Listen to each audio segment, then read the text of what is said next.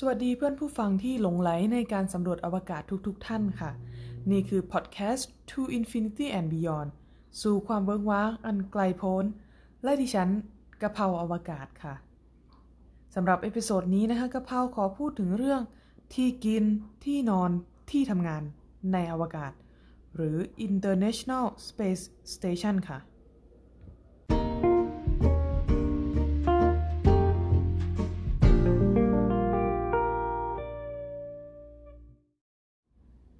เพื่อนๆน่าจะมีโอกาสได้ยินได้เห็นหรือแม้แต่ได้รับชมนะคะ ภารกิจ Crew 2 ที่เป็นภารกิจของทาง SpaceX แล้วก็ NASA ร่วมมือกันส่งนักบินอวกาศขึ้นไปที่สถานีอวกาศนานาชาตินะคะ ซึ่งตัวยาน Crew 2 ที่เป็นยาน Dragon นะคะ ขึ้นไปกับ Falcon 9 ซึ่งเป็นตัวบูสเตอร์เนี่ยนะคะ ก็ขึ้นไปเมื่อเช้ามืดวันศุกร์ตามเวลาท้องถิ่น ของทางสหรัฐอเมริกานะคะก็ไปถึงทางตัวสถานีอวกาศนานาชาติในเช้ามืดวันเสาร์ตามเวลาท้องถิ่นของสหรัฐอเมริกานะคะ แล้วทำไมนาซาถึงต้องส่งนักบินอวกาศขึ้นไป แล้วนาซาเป็นองค์กรเดียวหรือเปล่าที่ส่งนักบินอวกาศไปที่สถานีอวกาศนานาชาติ หรือมีใครขึ้นไปอีก ขึ้นไปแล้วทำอะไร มีอะไรอยู่ที่สถานีอวกาศนานาชาติบ้าง เรามาลองพูดคุยกันนะคะ ในส่วนของสถานีอวกาศนานาชาติเนี่ย ภาษาอังกฤษก็คือ International Space Station นะคะ หรือว่าเดี๋ยวหลังใน EP นี้ทั้งหมดนะคะกะเพราจะขออนุญาตเรียกว่า ISS เนาะตัว ISS เนี่ยนะคะ ถูกใช้งานอย่างเป็นทางการเมื่อตอนปี 2000 แล้วก็ที่จริงแล้วเนี่ยไม่ได้เป็นของนาซาของฝ่ายเดียวหรือว่าเป็นของประเทศใดประเทศหนึ่งนะคะ มีองค์กรทั้งหมดถึง 5 องค์กรด้วยกันที่ร่วมมือ แล้วก็ช่วยเหลือในการดูแลตัว ISS มาตลอดนะคะ ซึ่ง 5 องค์กรนี้เนี่ย ก็จะมี NASA ของทางสหรัฐ มี CSA ของทางแคนาดานะคะ Canada Space Agency แล้วก็มี JAXA ของญี่ปุ่น มี ESA ของยุโรป ซึ่งมีทั้งหมด 11 ประเทศร่วมอยู่ในนี้ แล้วก็มี Roscosmos ROS COS MOS เป็นของทางรัสเซียนะคะ รวมแล้วเนี่ยมีทั้งหมด 15 ประเทศด้วยกันที่ให้ความร่วมมือในการดูแลจัดการรักษาต่างๆของ ISS เนี่ยนะคะ เดี๋ยวกะเพราจะไล่ชื่อเร็วๆ ทีเดียวเลย แล้วก็หลังจากนี้ก็คงจะไม่น่าไม่น่าจะต้องได้พูดถึง 15 ประเทศนี้อีกแล้วนะคะ เอาเป็นว่าเดี๋ยวกะเพราไล่ทีเดียวจบเลยนะคะ แคนาดา ญี่ปุ่น รัสเซีย สหรัฐ เบลเยียม เดนมาร์ก ฝรั่งเศส เยอรมนี อิตาลี เนเธอร์แลนด์ นอร์เวย์ สเปน สวีเดน สวิตเซอร์แลนด์ และสหราชอาณาจักรหรือ UK นะคะเป็นส่วนหนึ่ง และก็คือเป็นส่วนสำคัญนะคะของ ISS ที่ช่วยเหลือช่วยกันดูแลเพื่อรักษาแล้วก็ใช้ ISS นะคะเป็นหนึ่งในสถานที่ทำงานเนาะเขาพวกเขาก็จะส่งนักบินอวกาศของประเทศตัวเองขึ้นไป ไปทำงานไปช่วยเหลือไปดูแลในตัว ISS นี้ ซึ่งตัว ISS เนี่ยนะครับมีขนาดใหญ่มากๆ ถ้าเราดูความกว้างแล้วก็ความยาวแล้วเนี่ย จะได้สนามอเมริกันฟุตบอลสนามหนึ่งพอดีเลยนะคะประมาณประมาณนั้นเลย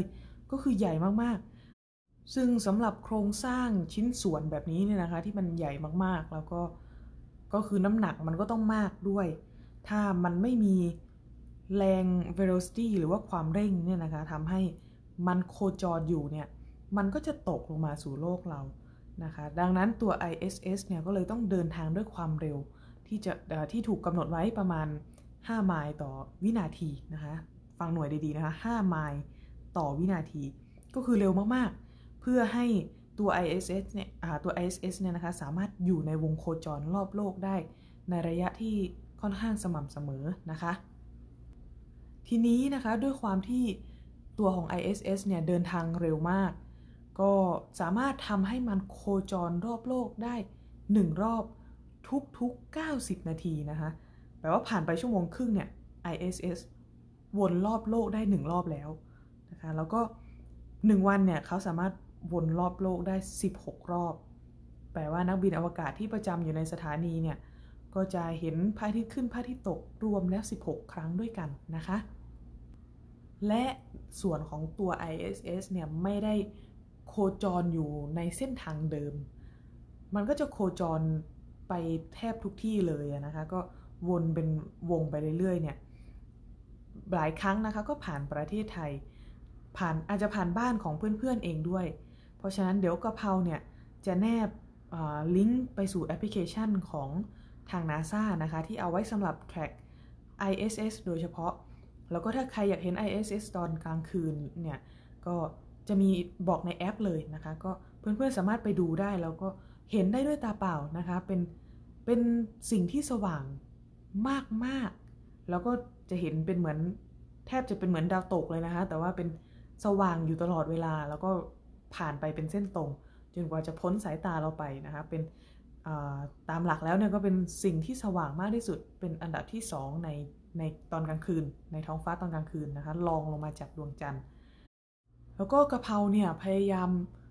ก็พูดหลายรอบแล้วนะคะว่าตัว ISS เนี่ยมันมีขนาดใหญ่จริง ๆ นะ ใหญ่มากๆ แล้วมันประกอบไปด้วยอะไรบ้างนะคะกระเพราเนี่ยจะขอแบ่งออกเป็น 2ส่วนหลักๆเลย ส่วนแรกเนี่ยคือส่วนที่เอาไว้ทำงาน ซึ่งส่วนนี้ก็อาจจะไม่ได้ดึงดูดความสนใจของ พื่อนผู้ฟังหรือว่าใครก็ตามมากเท่าไหร่นักนะคะ ก็เป็นโมดูลต่างๆ ที่เอาไว้ทำงาน เอาไว้ทำการทดลองทางวิทยาศาสตร์ต่างๆ เพราะนี่ก็เป็นหนึ่งในจุดประสงค์ แล้วก็เป้าหมายสำคัญของการมีอยู่ของ ISS นะคะ ก็คือเอาไว้สำหรับทำการทดลองใน zero gravity หรือว่า micro gravity นะคะก็แล้วแต่ท่านจะสะดวกเรียกเลยก็คือ เอาไว้ทดลองในสภาวะไร้น้ำหนักเนี่ยนะคะก็จะมีการทดลองต่างๆ เช่น มีการทดลองเกี่ยวกับเซลล์มะเร็งด้วย มีการทดลองการปลูกพืชเพื่อเอาไว้เตรียมพร้อมสำหรับการเดินทางไกลนะคะ การเดินทางไกลไปไปดวงจันทร์ไปดาวอังคารต่างๆ เป็นต้นนะคะ แล้วก็ส่วนที่ 2 ที่กะเพราอยากจะพูดถึงเนี่ยเป็นส่วนของที่พักผ่อนนะคะที่อยู่อาศัย ซึ่งจะมีห้องนอนมีทั้งหมด 6 ห้อง 6 ห้องก็ เป็นห้องขนาดเท่าตู้เสื้อผ้านี่เลยค่ะ ไม่ได้ใหญ่อะไรมาก เป็นตู้เสื้อผ้าเล็ก ๆ ด้วย ไม่ใช่ตู้เสื้อผ้าใหญ่ๆ เป็นตู้เสื้อผ้าเล็ก ๆ แล้วก็มีถุงนอนถุงหนึ่งนะคะ เอาไว้ให้นักบินอวกาศเข้าไปสอดตัวเข้าไปนอน แล้วก็จะได้ไม่ลอยล่องไปทั่วห้องนะคะ หัวจะได้ไม่ชนกำแพงไม่อะไรทำนองนี้เนาะ แล้วก็จะมีแล็ปท็อปมีคอมพิวเตอร์ต่างๆ ในห้องของตัวนักบินอวกาศห้องส่วนตัวนั้นนะคะ ก็เป็นของใช้ส่วนตัวก็จะอยู่ในห้องนั้น เวลานักบินอวกาศโทรกลับมาที่บ้านใช้อินเทอร์เน็ตของตัวยาน ISS เนี่ยนะคะ ก็โทรกลับมาที่บ้านได้ ก็สามารถอยู่ในห้องส่วนตัว แล้วก็คุยกับครอบครัวที่บ้านได้ อีกห้องหนึ่งนะคะที่ถือว่าเป็นส่วนสำคัญมาก ๆ ของตัวสถานีอวกาศนานาชาติเนี่ยนะคะ ก็คือห้องน้ำใน ISS เนี่ยนะคะมีห้องน้ำทั้งหมดเพียง 2 ห้องนะคะ ห้องหนึ่งเป็นของทางรัสเซียแล้วก็อีกห้องหนึ่งเป็นของนาซา ซึ่งที่จริงก็แบ่งๆกันใช้นะคะ แต่ว่าพูดถึงว่าคนที่ส่งห้องน้ำขึ้นไปเนี่ยเป็นเป็นสประเทศนี้นะคะ ซึ่งก็นึกไม่ถึงเหมือนกันเนาะว่าถ้าถ้ามีนักบินอวกาศจำนวนมากๆเนี่ยเขาจะแบ่งกันใช้ห้องน้ำสองห้องนี้ยังไงให้ให้มันทันตารางงานตารางเวลาต่างๆของเขานะคะ แล้วก็ในส่วนของที่อยู่ที่อาศัยเนี่ยก็ไม่ได้มีแค่ 2 ส่วนหลักๆนะคะ ก็จะมียิม ซึ่งโรงยิมเนี่ยเป็น ไม่ใช่ว่าเป็นห้องห้องหนึ่งสำหรับโรงยิมโดยเฉพาะนะคะ ก็ที่จริงมันก็เป็นเหมือนห้องอื่นๆนะคะ ก็คือมีอุปกรณ์ของยิมของการออกกำลังกายเนี่ยติดอยู่ที่กำแพง ถ้าจะออกกำลังกายก็ดึงมันลงมา แล้วก็วิ่งจะวิ่งจะยกน้ำหนักอะไรต่างๆ ที่ที่เขามีนะครับปั่นจักรยานอะไรทำนองนี้เนี่ยก็จะมีให้เป็นส่วนของห้องยิม แต่ว่านักบินอวกาศเนี่ยจะต้องใช้เวลาอยู่ในนั้นเนี่ย ประมาณ 2 ชั่วโมงต่อวันนะคะ อย่างน้อยๆเนี่ยสชั่วโมงต่อวัน เพราะว่าความแตกต่างในเรื่องของแรงโน้มถ่วงต่างๆเนี่ยทำให้สุขภาพร่างกายของนักบินอวกาศเนี่ยจำเป็นจะต้องแข็งแรงอยู่ตลอดเวลา แล้วก็ต้องมีการปรับตัวต่างๆ เพื่อให้ร่างกายยังสมบูรณ์อยู่ในขณะที่ไม่มีแรงโน้มถ่วงดึงให้พวกเขาใช้กำลังมากพอนะคะ เดี๋ยวในส่วนนี้เนี่ยกระเพราจะแนบลิงก์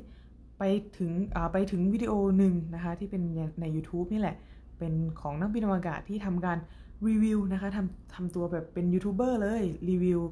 ส่วนต่างๆของ ISS นะคะ ก็แหมกะเพรานี่ดูหลายครั้งมากเลยนะคะ ชอบมากเลยมันมันดูเป็นอะไรที่สนุกดีนะคะ เดี๋ยวกะเพราก็จะแนบลิงก์ไปวิดีโอนั้นให้นะคะ ทีนี้เนี่ยเราน่าจะต้องมาพูดถึงประวัติศาสตร์ของ ISS กันสักนิดหนึ่ง นะคะแล้วก็เราเนี่ยได้พูดไปแล้วตั้งแต่ตอนแรกเลยว่าตัว ISS เนี่ยถูกเริ่มใช้อย่างเป็นทางการเมื่อปี 2000 ซึ่งจนมาถึงปัจจุบันเนี่ยถ้าเรานับอย่างเป็นทางการก็ประมาณ 21 ปีแล้ว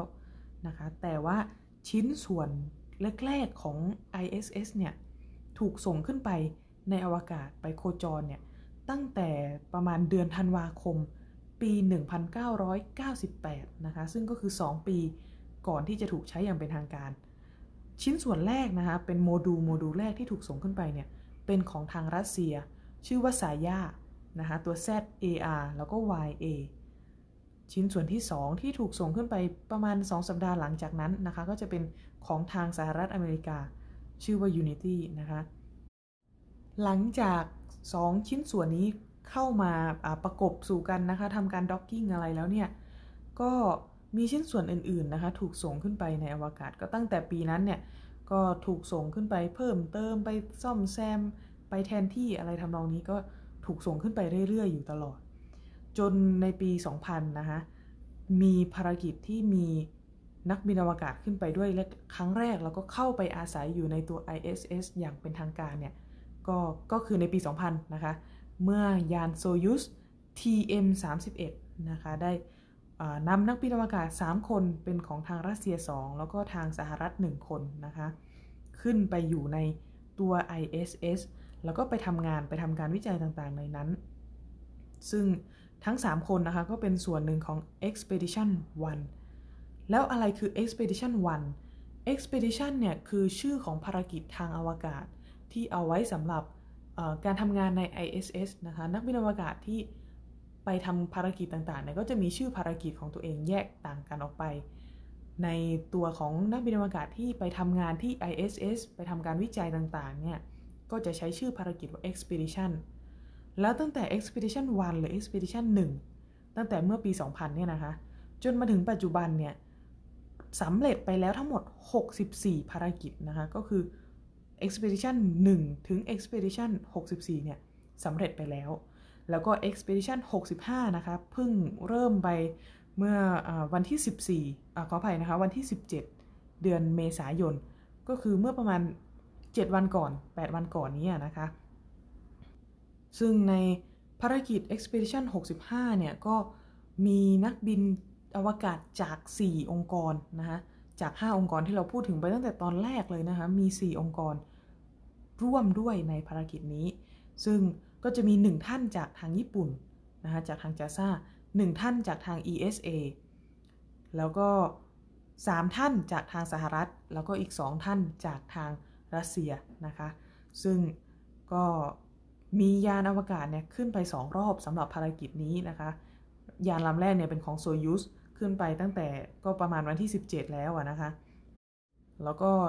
เริ่มภารกิจกันตั้งแต่วันนั้นแล้ว 3 ท่าน มีเป็นของรัสเซีย 2 แล้วก็ของสหรัฐหนึ่งหลังจากนั้นเมื่ออที่เราได้พูดไปแล้วเมื่อเช้ามืดวันวันเสาร์นะคะตามเวลาท้องถิ่นเนี่ยก็ทางยานภารกิจ Crew 2 ก็ได้ขึ้นไปถึง ISS แล้วแล้วก็รวมจอยภารกิจของ Expedition 65 เป็นที่เรียบร้อย แต่ตอนนี้เนี่ยนะคะก็มีที่จริงแล้วเนี่ยไม่ได้มีแค่ 7 ท่านจากภารกิจ Expedition 65 ที่อยู่ใน ISS นะคะ ภารกิจ Expedition 64 เนี่ย ก็มีนักบินอวกาศ 7 ท่านเหมือนกัน และตอนนี้ 4 ท่านจาก 7 ท่านเนี่ย ยังอยู่ในสถานีอวกาศอยู่นะคะ ซึ่งเป็นลูกเรือของทีม Crew 1 ที่ควรจะออกอควรจะกลับมาสู่โลกของเราเนี่ยภายในสัปดาห์หน้าเนี่ยนะคะทำนองนี้เนี่ย ก็แปลว่าตอนนี้เนี่ยในสถานีอวกาศเนี่ยมีทั้งหมด 11 คนนะคะมีนักบินอวกาศทั้งหมด 11 ท่านอยู่อาศัยด้วยกัน ซึ่งก็น่าจะแออัดพอสมควรแหละถ้าพูดตามตรง เอาเป็นว่าถ้าเพื่อนๆอยากรับชมการกลับมาของนักบินอวกาศคือวันนะคะก็เดี๋ยวรอรับชมกันได้เลยนะคะจากทางอาจจะเป็น YouTube ของ NASA หรือ YouTube ของ SpaceX เองนะคะ แล้วแต่เพื่อนๆจะสะดวกเลยทางไหนก็ได้นะคะ ก่อนที่เราจะจบเอพิโซดนี้ไปนะคะ ก็อยากจะพูดถึงอะไรนิดๆหน่อยๆก่อนว่าแหมความเป็นจริงแล้วเนี่ยการที่เราจะมีสถานีอวกาศนานาชาติอยู่ในอวกาศเนี่ยมันยังไงมันก็ต้องมีเรื่องเม็ดเงินมาเกี่ยวข้อง แล้วแต่ละองค์กรหน่วยงานเนี่ยจ่ายไปเท่าไหร่ ISS เนี่ยราคาจริง ๆ มันเท่าไหร่ เดี๋ยวเรามาลองพูดถึงกันสักนิดก่อนที่เราจะ จบ episode กันไปนะคะ ข้อมูลที่เป็นเอาเอาตรงๆว่าเป็นทางการที่สุดเกี่ยวกับมูลค่าโดยรวมของตัว ISS เนี่ยนะคะ ก็คือ 150 billionดอลลาร์นะคะ หรือก็คือ 150,000 ล้านดอลลาร์นะคะ150,000 ล้านจิบๆเลยดอลลาร์ ถ้าอยากรู้มูลค่าเป็นเงินไทยก็ลองเอาไปคูณ 30 ดูนะคะ ส่วน ถึงแม้ว่ามันจะเป็นตัวเลขเป็นจำนวนที่ใหญ่มากๆแล้ว แต่นี่ก็ไม่ใช่สิ่งที่องค์กรต่างๆ จะต้องจ่ายเพียงอย่างเดียวนะคะ NASA เนี่ยมีข้อมูลในในส่วนของงบประมาณที่เขาใช้เนี่ยนะคะก็เนื่องจาก NASA เป็นหน่วยงานของรัฐบาล ตัวเลขเงินภาษีอะไรต่างๆ ที่ถูกเอาไปใช้เนี่ยก็จะถูกเปิดเผยทำให้เราทราบนะคะว่า NASA เนี่ย ใช้เงินประมาณ 3-4พันล้านดอลลาร์ต่อปีนะคะต่อปี 3-4พันล้านดอลลาร์เพื่อใช้ในการเป็นค่าใช้จ่ายนะคะสำหรับการบำรุงรักษาส่วนต่างๆของ ISS แล้วก็ NASA เนี่ยก็ต้องส่งนักบินอวกาศขึ้นไป เพื่อดูแลตัว ISS อยู่ตลอดเวลานะคะ ก็ที่จริงก็ไม่ใช่หน้าที่รับผิดชอบของ NASA แต่เพียงประเทศเดียวก็ ยังมีของทางรัสเซียก็ส่งนักบินอวกาศของพวกเขาขึ้นไปช่วยเหลือด้วย ไปทำหน้าที่ในส่วนของเขาไปทำการวิจัย แล้วก็ไปดูแลรักษาตัว ISS ด้วยนะคะ มาเนื้อหาสุดท้ายจริง ๆ เลยค่ะ สุดท้ายจริง ๆ เลย เป็นเนื้อหาที่เราพูดถึงอนาคตของ ISS กันบ้าง ก็คือ ISS เนี่ย ที่จริงแล้วอายุกเกษียณเนี่ย ตอนแรกเขาให้ 20 ปีนะคะ ให้สุด ๆ เลยเนี่ย 20 ปี แต่เนื่องจากว่ามีการ บำรุงรักษาดูแลมาตลอดทางหลาย ๆ ประเทศนะคะก็ตั้งใจที่จะยืดอายุการใช้งานของทาง ISS เนี่ย ไปจนถึงปี 2024 ซึ่งหนึ่งในประเทศหลัก ๆ เลยก็คือทางรัสเซียนะคะ ก็ตั้งใจว่าจะใช้ถึงปี 2024 แล้วก็น่าจะใช้งบประมาณหลังจากปีนั้นๆเนี่ยไปลงทุนกับการสร้างสถานีอวกาศร่วมกับประเทศจีน เพื่อไปโคจรรอบดวงจันทร์นะคะ ทีนี้เนี่ย นาซาเหมือนจะยังไม่อยากปล่อยในส่วนของ ISS เนี่ยทิ้งไปในปี 2024 ทางสภาคองเกรสของทางสหรัฐอเมริกานะคะ ก็ได้ยืนยันออกมาแล้วว่า NASA เนี่ยจะใช้ตัว ISS เนี่ยไปจนถึงปี 2030 ก็คืออีกประมาณ 9 ปี แล้วก็น่าจะมีโอกาสที่คนทั่วไปนะคะ มีโอกาสได้ไปใช้ชีวิต แล้วก็ไปถ่ายทำอะไรต่างๆใน ISS ก็จ่ายเงินให้กับ NASA แล้วก็ขึ้นไป อันนี้คือแผนคร่าวๆสำหรับการใช้งาน ISS ในอนาคตข้างหน้านะคะ ก็เนื่องจากว่าหลายประเทศจะออกเนี่ยนาซาก็ต้องการใช้เงินเพื่อมาปิดค่าต่างๆที่ที่เขาต้องจ่ายเพิ่มมากขึ้นหลังจากที่ประเทศอื่นๆออกจากโครงการไปนะคะ ซึ่งถ้ามีอะไรเป็นข้อมูลใหม่เพิ่มเติมอะไรมาเนี่ยก็กระเพราก็จะเอามาเล่าให้เพื่อนๆ ทุกท่านได้ฟังเลย แต่ว่าวันนี้เนี่ยกะเพราก็ต้องขอลาเพื่อนๆไปก่อน แล้วก็ยังไงรบกวนเข้าไปเยี่ยมชมเพจ Facebook ของ To Infinity and Beyond สู่ความเมืองว้างอันไกลโพ้นบายกะเพราอวกาศด้วยนะคะ ขอให้ทุกท่านมีความสุขกับการสำรวจอวกาศ ขอบคุณค่ะ